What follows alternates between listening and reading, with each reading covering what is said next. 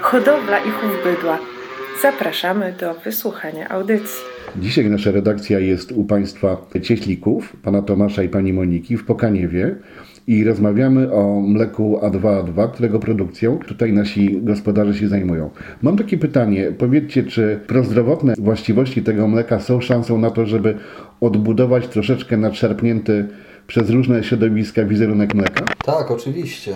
Ja myślę, że to jest przyszłość przyszłość polskiego i światowego mleczarstwa, a to, że odbuduje wizerunek, jesteśmy pewni. A jak w ogóle widzicie w Polsce przyszłość dla takiego mleka? Jak na razie niewiele osób tym się zajmuje, prawda? Wy jesteście pionierami. Tutaj przed sobą mam właśnie butelki waszego mleka, które we własnym zakresie rozprowadzacie, ale i co zrobić, żeby to było bardziej popularne? Trzeba do, dotrzeć do rolników, trzeba dotrzeć do hodowców, bo naprawdę to nic nie kosztuje. Wystarczy dobór odpowiedniej bucha i to naprawdę za te 10 lat każde gospodarstwo może mieć te mleko a dodatkowy dochód, bo na pewno na początku będzie to duży dochód w gospodarstwie, no to myślę, że to będzie jeden z plusów, za którymi gospodarstwo powinno wiem, się zdecydować.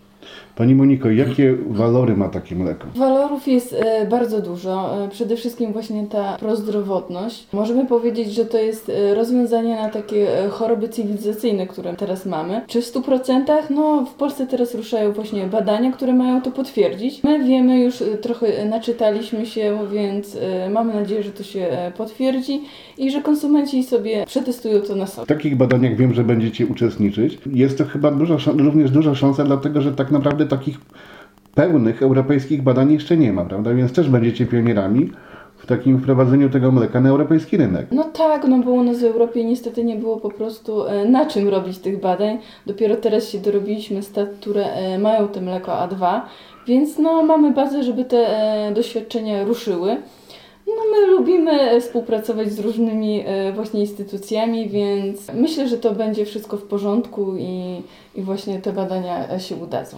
Jaki procent Waszego stada to są już sztuki A2A2?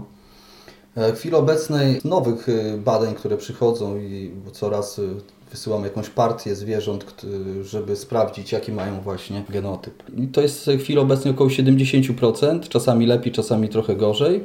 E, no ale ta tendencja to w chwili obecnej mm, to już jest lawina, nie? bo na, najgorzej jest zapoczątkować, żeby te stado z tego genu A1, A1 przejść na A1, A2, no to już przy, później to zaczyna się już można powiedzieć automatycznie, już to się zaczyna lawina e, i myślę, że za kwestia roku będziemy w 90, może nawet wyżej procentach mieć stado A2.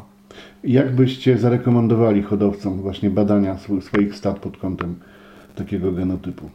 No na pewno byśmy rekomendowali. No teraz wiadomo, że federacja podchodzi bardzo dobrze, bo robi jakieś obniżki, jakieś promocje na właśnie genotypowanie. I taka rada może nawet nie całe stado, bo to też wiadomo, że jest duży wydatek pieniężny, ale jakaś część zwierząt, chociaż żeby zobaczyć, co się w stadzie dzieje, jaki procent te gospodarstwo ma, czy ten hodowca ma tych zwierząt, no to na pewno pomoże w przyszłości. Nie?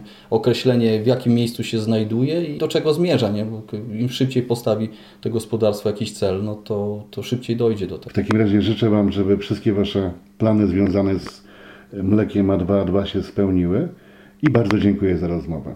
Dziękujemy bardzo.